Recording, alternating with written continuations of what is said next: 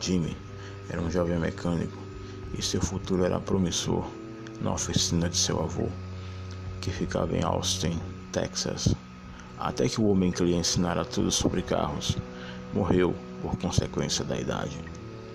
Com medo de desenvolver uma depressão, Jimmy resolveu largar a oficina, entrar no carro herdado pelo seu avô e viajar pelo país. Dois dias de viagem depois, tinha acabado de parar sua herança num posto de gasolina. O velho Opala era um modelo clássico da Chevrolet, muito bem conservado, e a cor preta do carro também denunciava o tipo urbano que era. Jimmy pediu para o frentista completar o tanque e saiu do carro sem baixar o volume do som. O rock estradeiro da banda Motorhead cantava solto e alto através das pequenas bocas de oito polegadas localizadas em cada porta.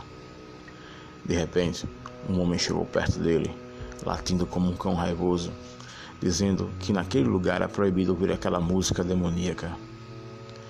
Por isso, Jimmy tinha a obrigação, como dono do Opala, de desligar o som de seu veículo.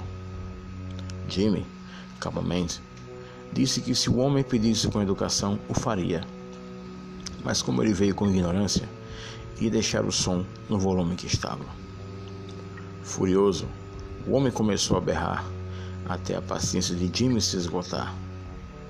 Ele então abriu a mala do carro, tirou uma chave de roda sextava de meio metro e foi para cima do homem que berrava, golpeando-lhe a cabeça várias vezes até estourar-lhe o crânio, espalhando miolos por todos os lados ao som de Bad Religion.